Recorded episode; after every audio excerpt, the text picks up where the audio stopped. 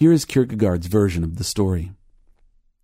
Suppose there was a king who loved a humble maiden. The king was like no other king. Every statesman trembled before his power. No one dared breathe a word against him, for he had the strength to crush all opponents. And yet, this mighty king was melted by love for a humble maiden. How could he declare his love for her? In an odd sort of way, his kingliness tied his hands.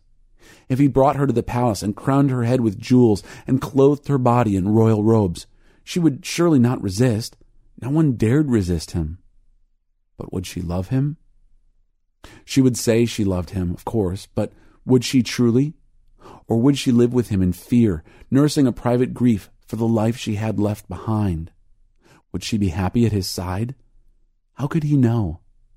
If he rode to her forest cottage in his royal carriage, with an armed escort waving bright banners, that too would overwhelm her.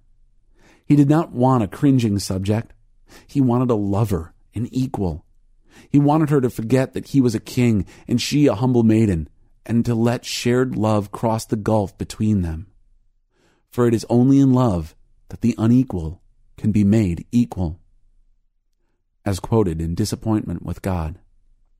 The king clothes himself as a beggar and renounces his throne in order to win her hand. The Incarnation, the life and death of Jesus, answers once and for all the question, what is God's heart towards me? This is why Paul says in Romans 5, look here at the cross. Here is the demonstration of God's heart.